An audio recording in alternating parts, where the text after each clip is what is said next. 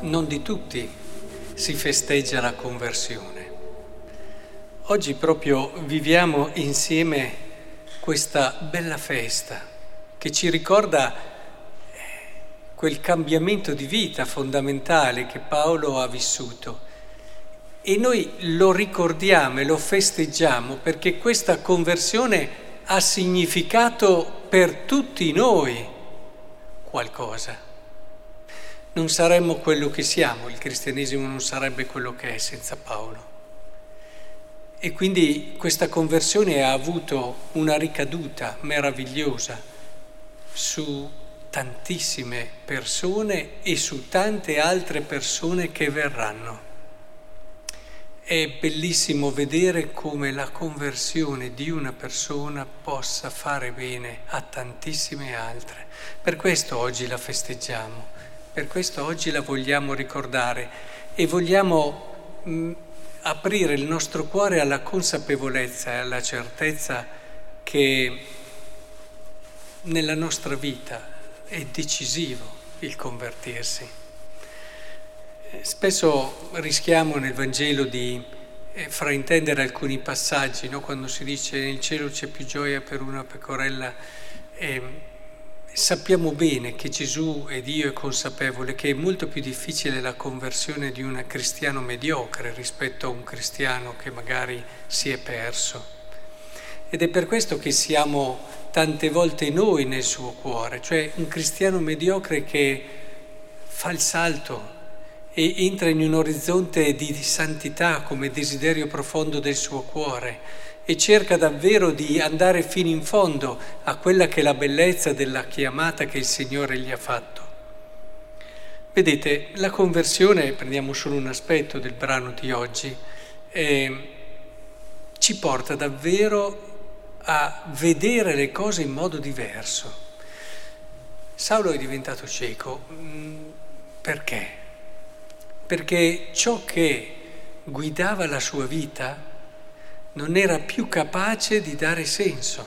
La conversione è questo, cioè ciò che in un qualche modo nella tua vita eh, ti è bastato fino a un determinato giorno eh, e ti andava bene e ti permetteva di alzarti al mattino sereno, di guardare avanti con fiducia, magari di appassionarti di questo e di quell'altro, arrivi a un certo punto che capisci che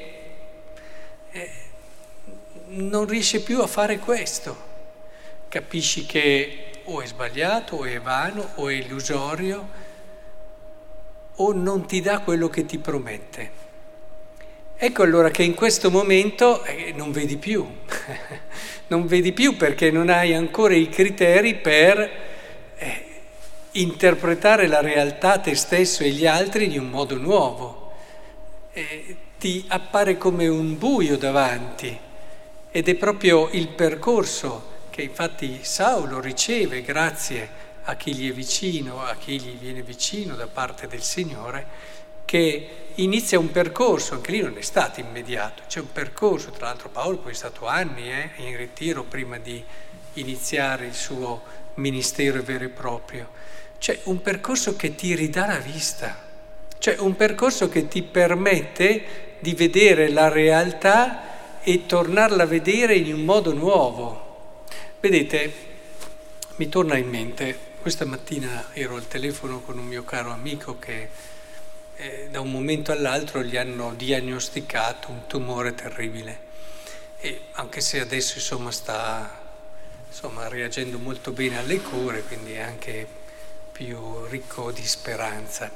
Però eh, parlavamo proprio oggi e lui mi diceva, quando ti arrivano certe notizie, in un attimo ti cambia proprio il modo di vedere le cose. Cioè tutto quello che prima ti poteva riempire, tutto quello che prima andava bene in un certo modo, tutto quello è come se oh, cambia e, e, e, vedi la realtà in un modo diverso. Ecco, questo, anche se in modo analogico, ci può aiutare a capire un po' cosa avviene nel momento della conversione. Cioè, quello che prima andava bene, era giusto, ecco che in modo così sorprendente per certe cose, ma a volte anche preparato, a volte la conversione è anche un cammino no?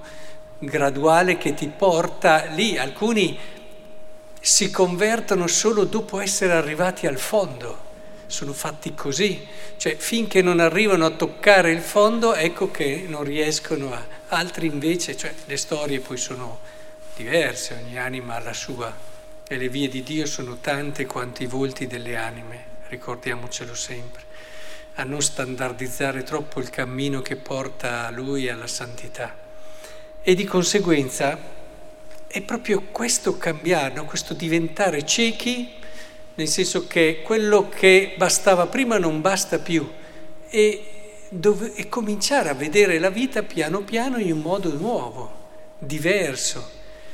Ecco, io credo che sia questo quello che dobbiamo chiedere al Signore. A volte avviene in modo così, eh, forte in un eh, evento particolare, straordinario. Tante volte avviene gradualmente, giorno dopo giorno, in un progressivo guarire. No? Nel Vangelo c'è Gesù che quel cieco lo guarisce e subito però non vede, e vede come degli alberi che si muovono, le persone, eccetera.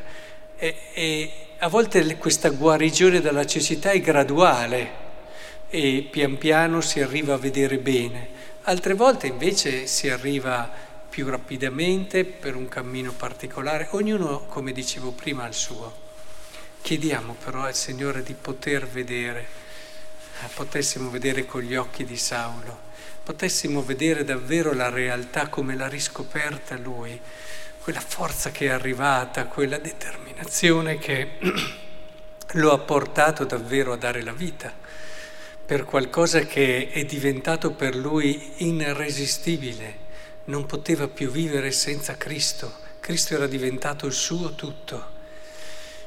Ecco, chiediamoglielo allora al Signore questa grazia, Eucaristia dopo Eucaristia possa operare la nostra guarigione, il nostro vedere come vede Lui.